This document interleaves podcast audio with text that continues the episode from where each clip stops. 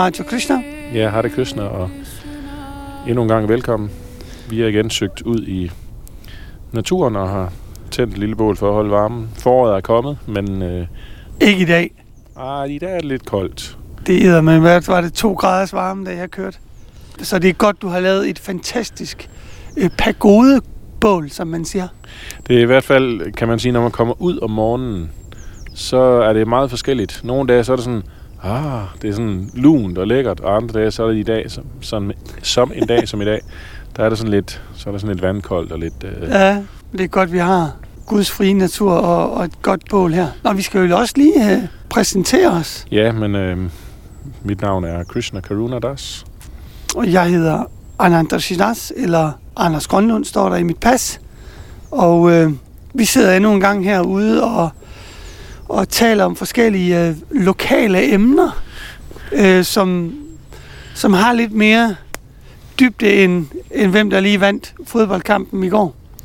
Og dagens emne er jo så, øh, Det, det, kan man sige, det, det, det, det er lo- lokalt. dybt. Ja, og det er også det er lokalt for, øh, for hele planeten her. Ja, det er faktisk sjovt, når du siger lokalt, fordi jeg kendte engang en, en øh, sprogprofessor fra Peru, som øh, også studerede vedderne. Og hun sagde, at ordet lokation, Mm-hmm. det stammede fra loka, Som betyder planet. Ja.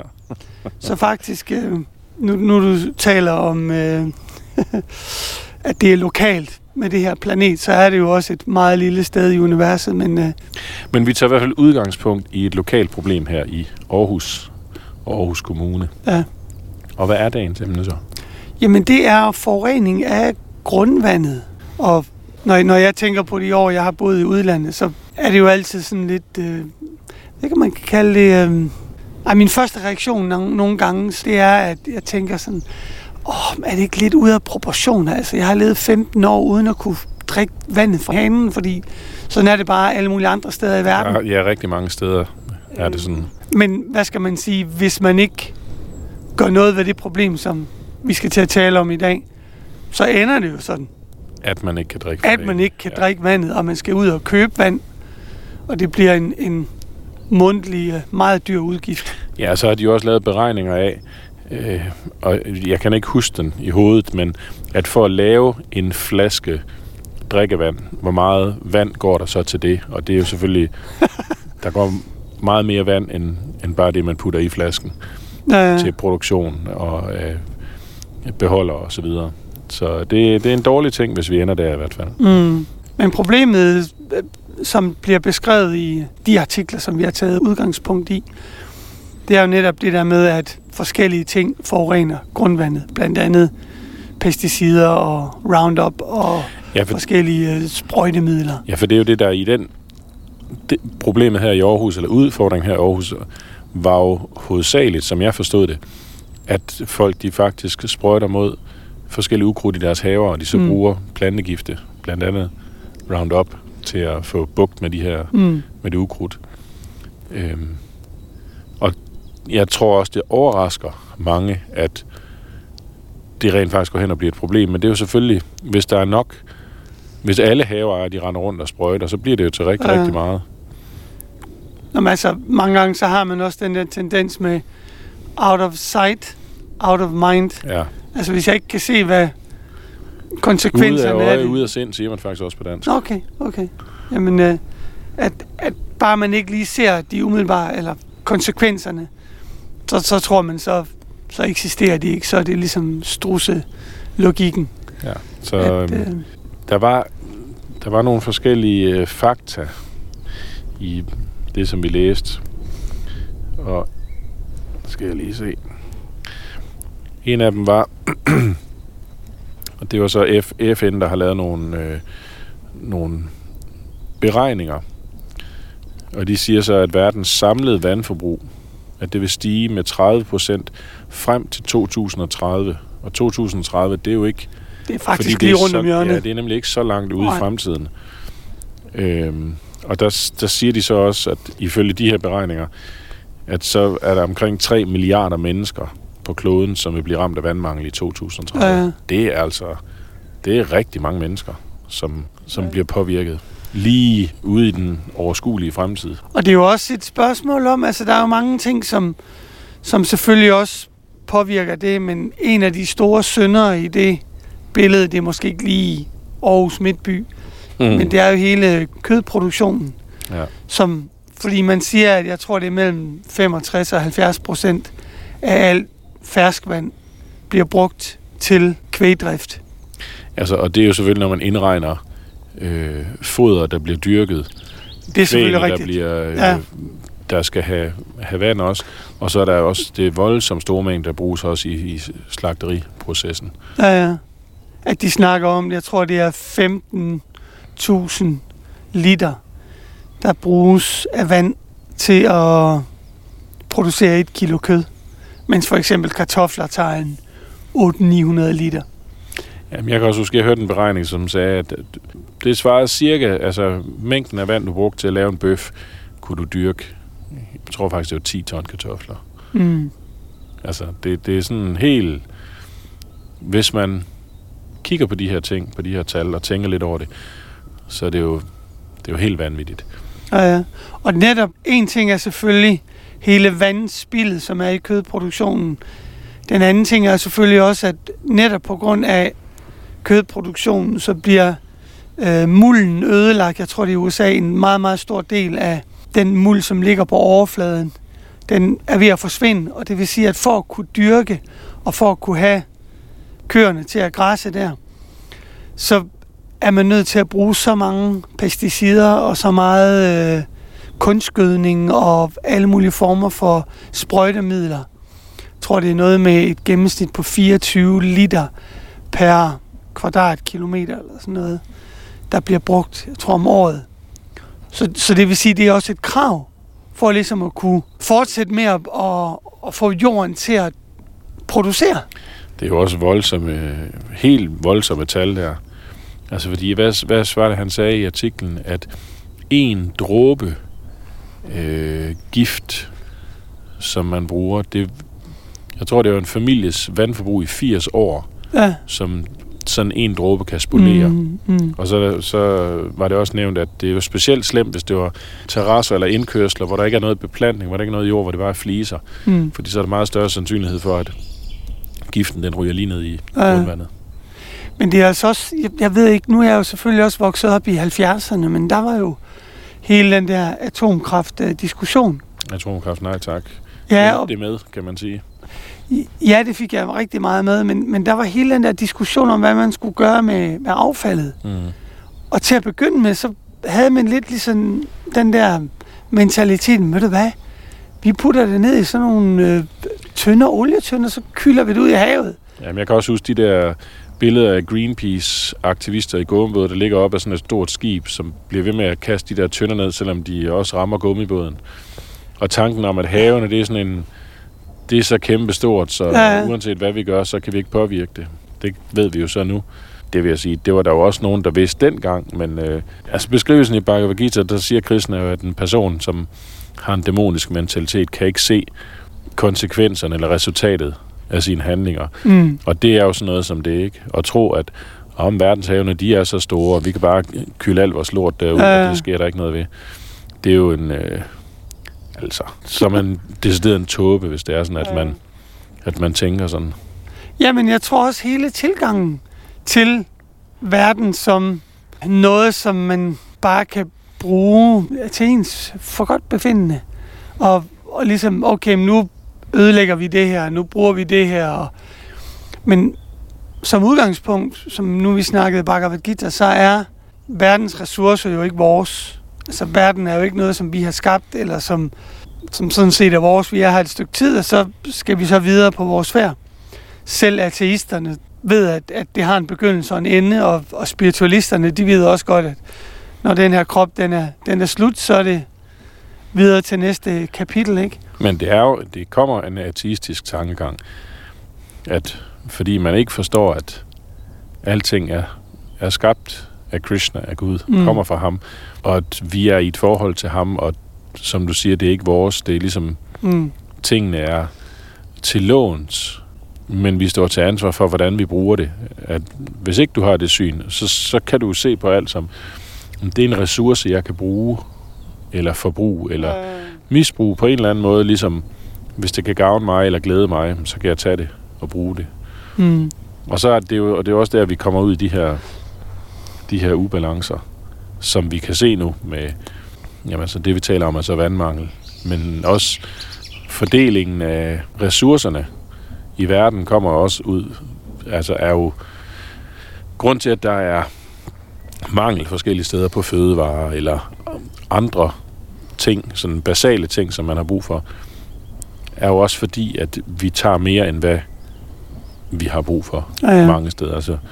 Og vi kan jo se hele den her klimadiskussion, der så er, er det menneskeskabt, er det ikke menneskeskabt, og hvem er det, der lider under det? Mange af de steder, hvor, hvor det virkelig påvirker folk, er jo nogle af dem, som så ikke har futtet en masse fossile brændstoffer eller lavet alt muligt andet, som har påvirket mm, mm. til de her klimaændringer. Ja, Men det er dem, som så får nogle smæk for det nu. I form af, jamen altså, vi kan jo se med oversvømmelse og tørke og tyfoner og cykloner og tornadoer og så videre. Der er jo rigtig mange steder, hvor tingene ligesom virker som, at de er i ubalance, ikke? Nogle steder får de ingen regn, andre steder kommer der så meget regn, at floderne går over deres bredder, og der er store oversvømmelser. Men altså det, som jeg tænker lidt på, det er, jeg, lige en kommentar til det sidste, du sagde, at jeg tror, det var Mahatma Gandhi, der sagde, at there is enough for everyone's need, but not for everyone's greed. Ja. Så det er jo selvfølgelig også en spirituel tilgang til det, at man tager det, man har brug for. Men en anden del af, en, af de konsekvenser, eller de øh, eftervirkninger af en spirituel tilgang til til tilværelsen, det er selvfølgelig også det der med, at man gør noget godt for andre. Jeg læste her den anden dag for eksempel, at noget som så simpelt som at plante et træ, Ja, altså det er jo ikke noget, som det er ikke noget, man du selv får personligt får nydelse af. Nej, du får ikke nogen nytte af, hvad hedder sådan noget, af, af skyggen, eller frugterne, eller hvad mindre du lever 50, 60 eller 70 år mere. Jeg kan da huske, dengang vi gik i skole, der gik vi ud og plantede træer. Herude i, øh, faktisk herude i Marcelleskoven. Det var sådan en del af et projekt. Jeg tror, hver klasse skulle plante 100 træer. Så vi tog derud og plantede det ene og det andet. Og nu kan man køre forbi, og nu er det faktisk sådan... Nu, nu begynder det at ligne træer. Ja, lige præcis. Jamen, Så vi, det- havde, vi havde også, vi var øh, i første klasse, så var vi ude og plante et træ uden Mm. for vores øh, klasselokale imellem to af husene på den skole, mm. jeg gik på. Og det var sådan, ja, når I så går ud af skolen, så står der jo et træ. Altså, så stort var det jo heller ikke blevet. Der står et træ, men det var meget lille. Ja, det var sådan lidt, nå, lidt en skuffelse, vil jeg sige. Men det kan være, du skal ud og kigge på træet igen for Det at se være, om... det kunne være interessant at tage ud forbi nu her, mange, mange år senere, og se, Ja, ja. hvor stort det så er blevet. Men altså det der med, at man, man, man agerer på en anden måde, når der er en spirituel tilgang til det. For det første, det der med, at du ved, at det er ikke dit. Mm. Og, og som jeg tror, det var Jacques Cousteau, som var sådan en, en meget kendt, tror han var dykker og Ja, havforsker. havbiolog, tror jeg. Havbiolog, ja. Jeg ved ikke, om det var i 80'erne eller 90'erne. Om han er også en af mine barndoms sådan, minder med alle hans de der flotte dyk med, selvfølgelig med hajer, men alle mulige spændende, eksotiske steder. En af de ting, som han sagde, det var, at vi lever som om, vi var de sidste. Mm. Så sagde han også, at hvis næste århundrede, enten så bliver det et åndeligt århundrede, eller også så bliver der ikke noget Ellers så århundrede. bliver det det sidste, ja. Så den der tilgang til tingene om, at det jo ikke er vores. Altså, vi kan ikke bare bruge tingene, som, som vi har lyst. Og man kan selvfølgelig, hvis man er, det ved jeg ikke, har en anden mentalitet, måske begynde at tænke, om hvis det ikke er mit, så er det jo lige meget, hvordan jeg benytter det. Men det er jo ikke der, vi skal hen. altså, men, men det der med, at, at der faktisk er andre, der kommer bagefter. Man kan ikke bare misbruge det. Nej, man skal forstå, at man, man skal kunne give noget videre. Når vi, når vi nu taler om vandforurening og kommende vandmangel, så kan jeg så ikke lade være med at øh, tænke på, jeg så sådan en, det var faktisk på Facebook, der var sådan en lille film med en, en gut, der var en landsby, som var blevet ramt af tørke.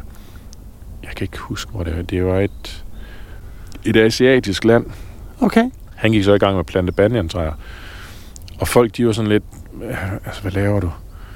Men han har gjort det sådan regelmæssigt, og nu her, jeg ved så ikke, jeg tror det er måske 20-30 år senere, Mm-hmm.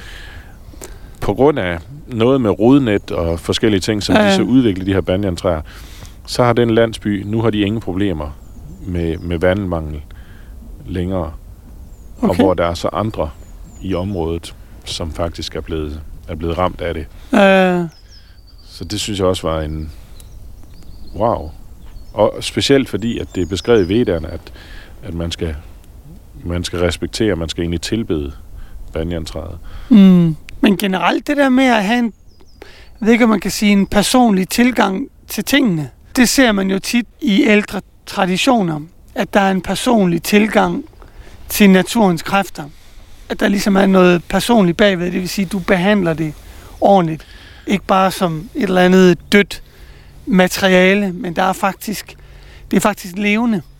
Og det vil sige, at sådan noget som, øh, jeg kan huske, øh, jeg ved ikke om det er relevant for det her, men dengang jeg sejlede over Atlanterhavet, så er det jo kendt blandt øh, sejlere, at før du starter øh, et krydstogt, ej ikke et krydstogt, du ved, med sådan en stor færd. en oversejling af Atlanterhavet og sådan noget, så laver man en offring mm. til, det er så Neptun, eller, og der er sådan en personlig tilgang til det, og det ser man jo også i, øh, i ældre kultur, at der er en meget respektfuld og personlig tilgang til naturen.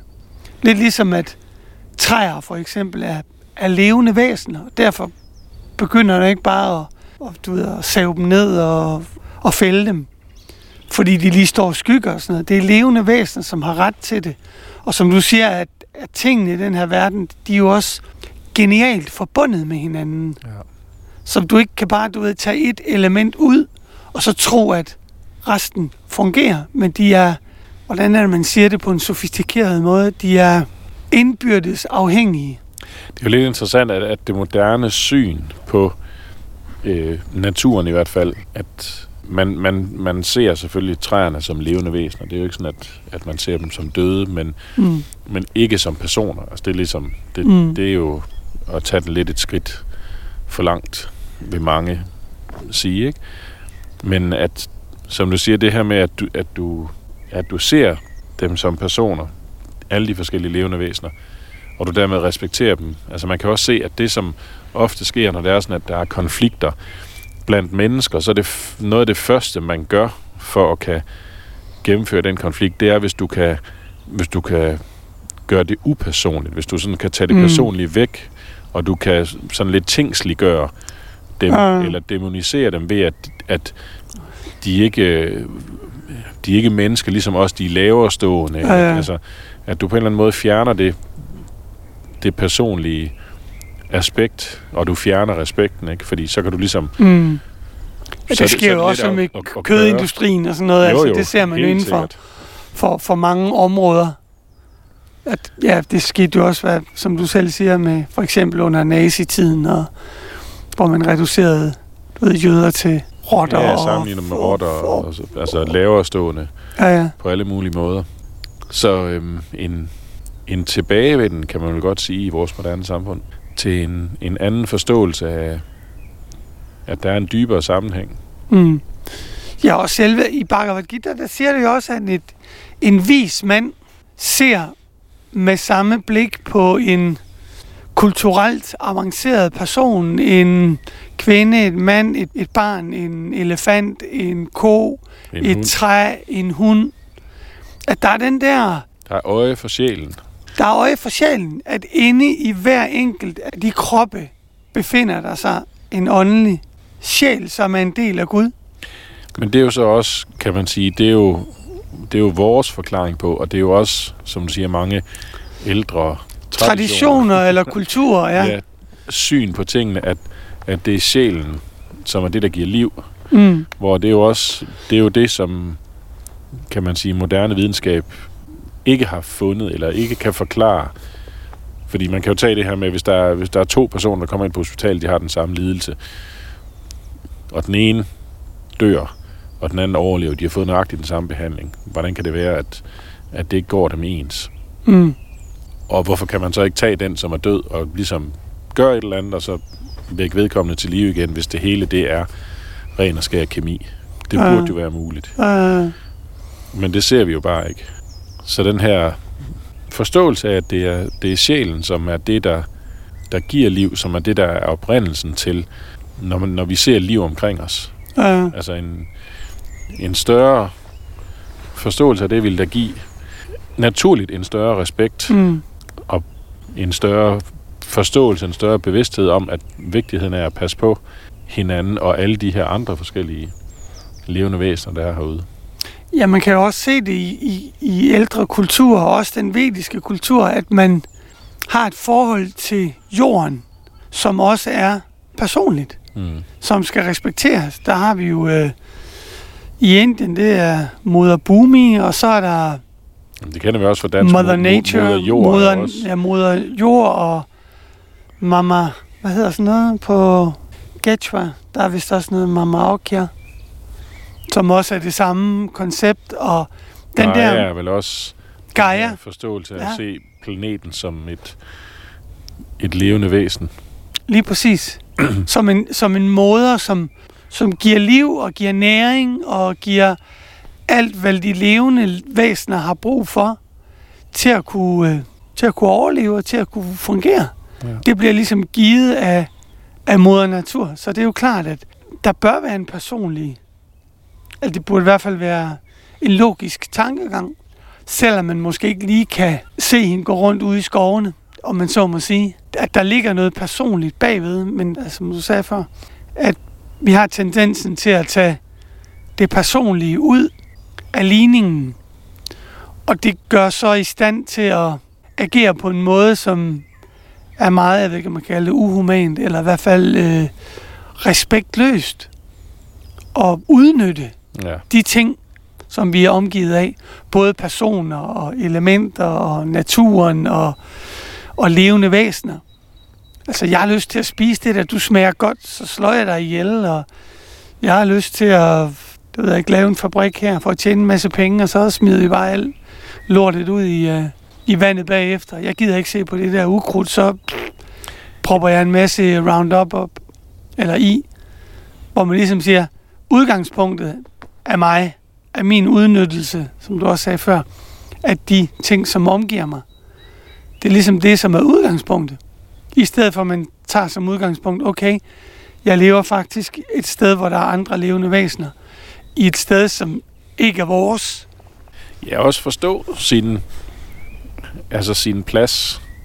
Fordi det er jo, som du siger, det, det er, hvis det meget, bliver meget øh, centreret i en selv, og ens egen nydelse og ens egen, hvad kan jeg få ud af det, jeg omgiver mig med, eller dem, jeg omgiver mig med, Mm. frem for at forstå, at man indgår i en sammenhæng, og at vi er faktisk meget små, og vi er meget afhængige af, jamen, af andre, men også af ting, som ligger helt uden for vores øh, indflydelsessfære. Ikke? Mm. Altså en af de ting, som er beskrevet i en af artiklerne, det er jo det her med vandets forløb. Det er jo også en, hvis man tænker over det.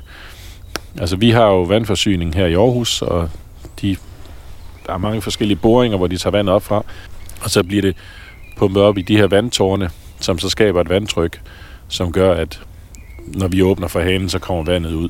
Mm. Og vi ser ikke alt det bagvedliggende med rørene og så videre. Men det, det er måden, vi, vi har vand på. Men fra Krishnas side er det arrangeret så fantastisk, at du har... Altså i artiklen, der sagde de, at det var kun omkring 2-2,5 procent, som egentlig er, øh, er drikkevand, som er vand, som man kan tage og drikke af. Okay. Men at du har det her drikkevand, og, og vand i det hele taget som et system, hvor at alt vand, det flyder ligesom mod havet, ikke? Og havet, det er et, det er, det er et stort saltholdigt hav, Mm. og salten gør ligesom, at, at vandet... Det er ikke kan- forrådende, eller hvad? Ja, altså Ja. Det, det ved man jo. Altså man bruger enten sukker eller salt, hvis det er sådan, at du skal have noget til at holde sig, ikke? Hvis du, hvis du Mm. sylter, eller... Så på den måde, så, så bliver vandet ikke dårligt, eller hvad skal man sige? Og så har du den her fordampning, som sker fra havet, eller som også planter, når de optræder vand, at så kommer de op i atmosfæren. Når det mm. kommer derop, så er, det, så er det uden salt, og så kan det så falde ned som, som regn, som kan indgå i kredsløbet, hvor det så er tilgængeligt for os. Ah. som- Så det er sådan en genial løsning. Og det tænker man, eller, nå, jamen det er bare sådan, det er. Ikke at det er det er udtænkt på den måde, for Ja, at det ligesom har et kredsløb. Der er noget til- intelligens bag. Mm. Ja, også det der med, at, at det bliver... Altså det er i hvert fald nogle, en af de ting, som bliver beskrevet i, i vedderne med, at, at tingene fungerer ikke af sig selv. Altså der er ligesom også er nogle personer, som står bag ved alle de her ting og får dem til at virke, og derfor er man nødt til at opføre sig ordentligt, fordi lidt ligesom at betale, jeg ved ikke, om man kan kalde det, øh, du får din elregning, og du får din vandregning, fordi der er alle de ting bagved, som fungerer, som du ikke ser, ja. men du betaler nogen for at gøre det. Øh, på samme måde, så fungerer alle de her ting i naturen. Men der er ligesom også en måde, hvorpå man skal, jeg ved ikke, om man kan kalde, betale for, for dit vand og for dit igennem. I vederne er det selvfølgelig gennem offringer, i hvert fald respekt og, og en, en måde at opføre sig på, sådan at dem, som står for hele forsyningsdelen, og, og at, at tingene de fungerer bag ved hele maskineriet, at de også er inklineret til at, at få det til at virke. Ja, der kan man vel så også sige, at noget af det... Nu, taler, nu har vi talt om klima fra sådan en, jeg ved ikke, om man kan sige, en teknisk tilgang med, at vi forurener, og vi lukker det ene ud af det andet ud, som gør, at der kommer ubalancer. Mm. Men det handler jo selvfølgelig også om, at der er en ubalance i forståelsen af, hvordan tingene hænger sammen. Mm. Fordi som du siger, de her højrestående væsener, som så, som så står for de ting, når det er sådan, at, at man så ikke følger systemet, hvis man kan sige det sådan, så kommer der ubalancer, så er det, at vi får det her, så er der voldsomme storme og oversvømmelser og Ja, ja. forskellige andre ting, som så rammer os, og som vi så kommer til at lide under. Mm. Så det, som, som vi egentlig ofte ender med øh, her i Radio Christians udsendelser, det er det der med, en, at vi opfordrer til en bevidstgørelse omkring på den ene side den verden, vi lever i, og også på den anden side de spirituelle Tiltag. og nogle, ja, tiltal og for- forståelser for, hvordan verden også fungerer på et, ved ikke om man kan kalde det et metafysisk plan. At tingene har forskellige lag af forståelser, Mm. hvor vi ofte ser det øverste lag. Du ved lige sådan, vi ser lige vandet, der flyder, og lidt, lidt jord, og så lidt himmel, og, men hvad for nogle ting, der er bagved, er ofte noget, vi ikke ser. Lidt ligesom i uh, den gamle film med Jim Carrey, hvad var det, den hed? The Truman Show. Nej, det har du ikke set. Ja, det er sjovt nok anyway. En, en filmreference, jeg ikke lige... Øh, Anyway, men det, der er sikkert mange af seerne, der, der, eller lytterne, der, der kender det. Men, men det er også en film, som handler om en mand, som, som de placerer ind i et kunstigt Åh, univers. Jo, jo, jo. jo. Og, så og hvor dag- alle tingene ligesom er kontrolleret, men, men han ved det ikke. Nej. Og så en dag, så går der hul på, øh, så går han ud i vandet, og så stikker han hul på den der kuppel der er omkring, ja. og så finder han så ud af, at der sidder en masse, der kontrollerer bagved. Ja. Og det er lidt, lidt den, den oplevelse, man får, når man begynder at, at forstå, hvordan verden den fungerer. Man stikker ligesom hul, og så finder ud af, at der ligger faktisk noget bag ved alle de her ting. Måske ikke lige det, der var i Truman Show, men Lidt, lidt mere avanceret end det. hvor det var product placement, også, ja. placement og sådan noget, at sælge cornflakes og hvad det ellers var. Og alle folk, de kunne sidde og se, hvordan han så, øh, som det eneste uvidende menneske i, i hele byen, du ved, øh, blev observeret og filmet dagen lang. Øhm, men at der faktisk er en hel masse lag bagved, Mm. som, som er vigtigt at forstå. Og når man forstår det, så afspejler det sig også naturligt i ens handlingsmønstre. Ja, ens, ens syn og ens forståelse ændrer sig jo selvfølgelig. Ja, ja. Og det vil sige, at ens værdier kommer også til at ændre sig. For der, Ja, er, ja. der er nogle ting, der får en helt anden vægt og, og betydning i forhold til før. Det er jo, det er jo en, en åbenbaring, kan man sige, Ja, ja. man oplever, når det er, som man får sådan en, sådan en indsigt. Derfor er der stadigvæk... Det er ikke nødvendigvis, øh, hvad kan man sige, let og så lave ændringer i ens Mm. liv, fordi vi er jo stadigvæk vaner, ja, og vaner er altså virkelig noget, der, der ja, kræver, det, er, der, det, det, kræver det er vaner svært at komme af Ja, med. det kræver en stor indsats at, øh, at få nye vaner. Men det vil man naturligt gå efter, mm. Mm. når det er sådan, at, at ens øh, forståelse og perspektiv ændrer sig. Ja. Hvem var det, jeg hørte det fra den anden dag? Jeg tror, det var en, der talte i fjernsynet. Hvad var det omkring? Det var omkring... Øh... Jo, det var netop omkring klimaændringer. Og han kom med en hel masse forskellige øh, argumenter og det ene og det andet. Og, og så sagde han til sidst, men vi gider ikke. Ja. Vi gider ikke det der. Så, så en ting er selvfølgelig forståelsen, ikke? Og, og det er jo netop der, hvor den virkelige kamp kommer, ikke? Hvor man siger, hvor, hvordan oversætter man forståelse til handling? Men der kan man jo også se, at der er jo så en bevægelse. Der er jo, øh, var det Greta, hun hed, hende, øh, den svenske pige, som mm.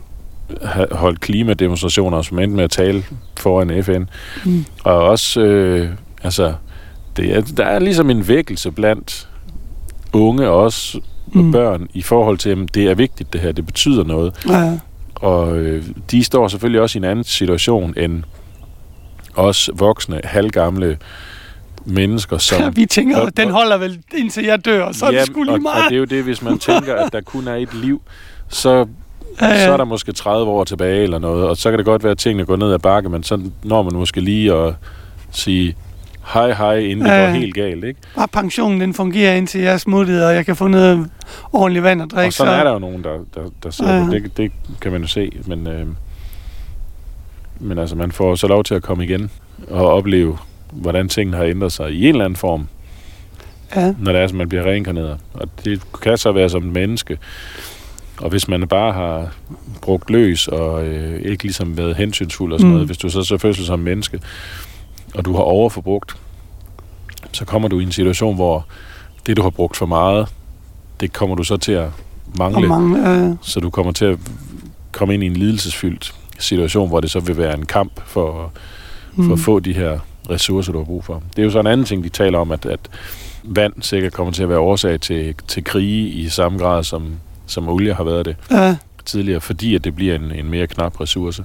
Ja, fordi det er nødvendigt for at overleve. Ja, ja, det er jo en helt basal Ja. ting. Altså man kan sige, olie er en... Øh, det skal du bruge til alt muligt, men du kan godt leve uden.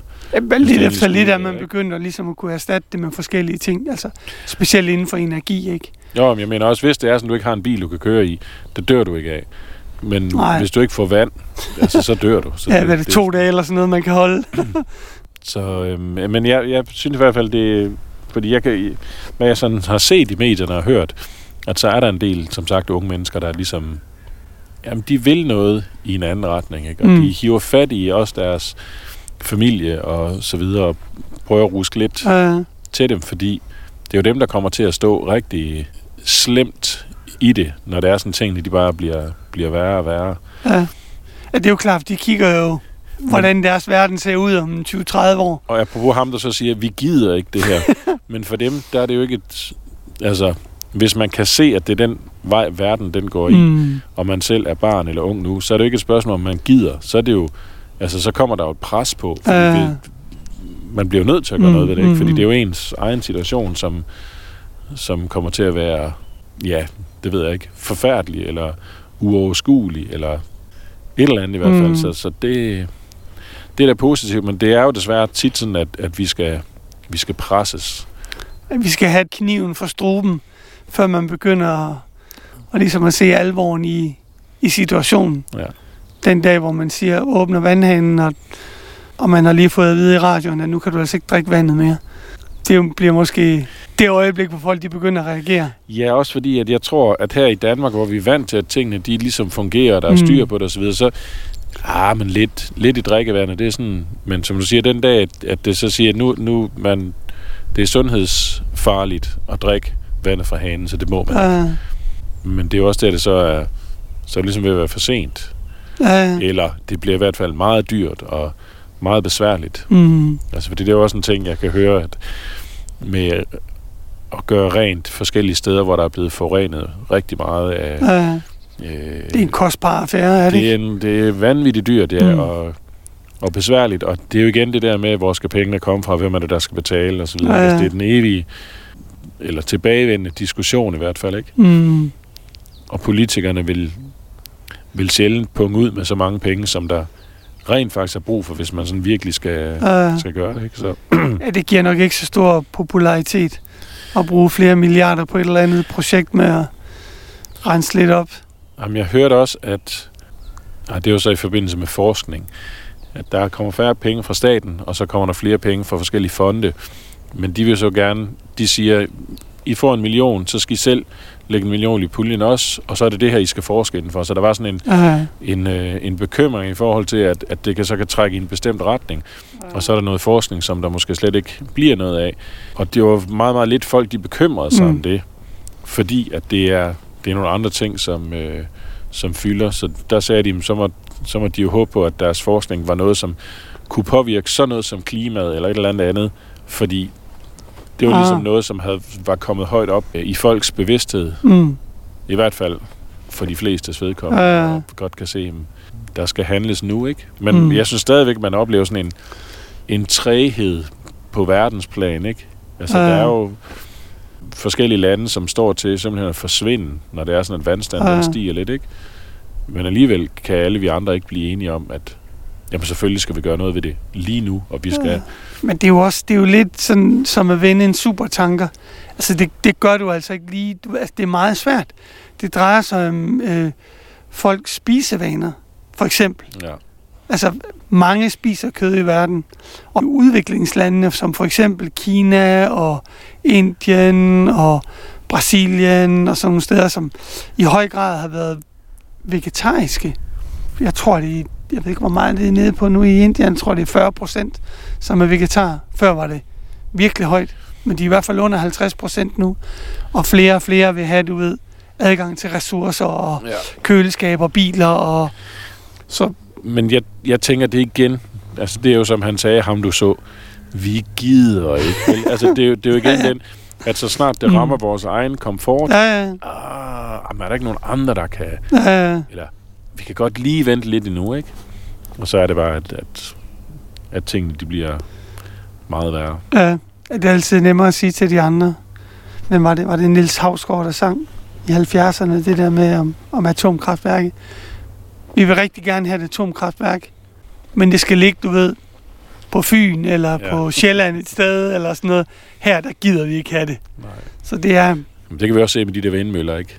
Ja, lad os få nogle vindmøller, men det skal bare ikke være Det her. Altså, det, det, er sådan en, det er jo så snart det er noget, der påvirker os selv, ikke? Mm. Så svinder villigheden ligesom.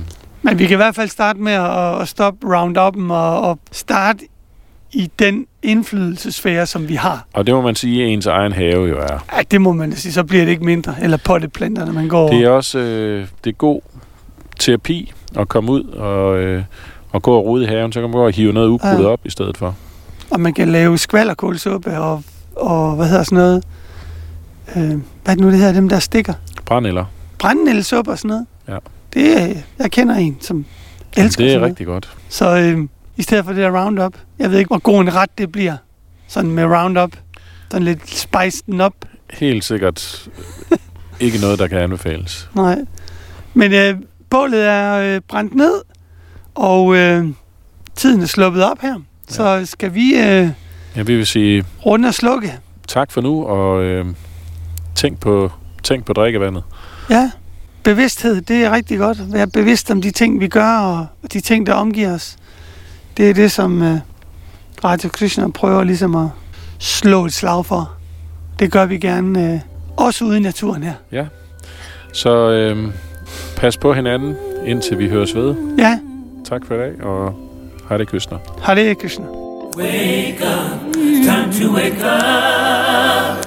Come on now, wake up, wake up, sleeping soul. Yeah. Said, wake up, time to wake up. Come on now, wake up, wake up, sleeping soul. Sleeping soul. Wake up, Yeah. time to wake up.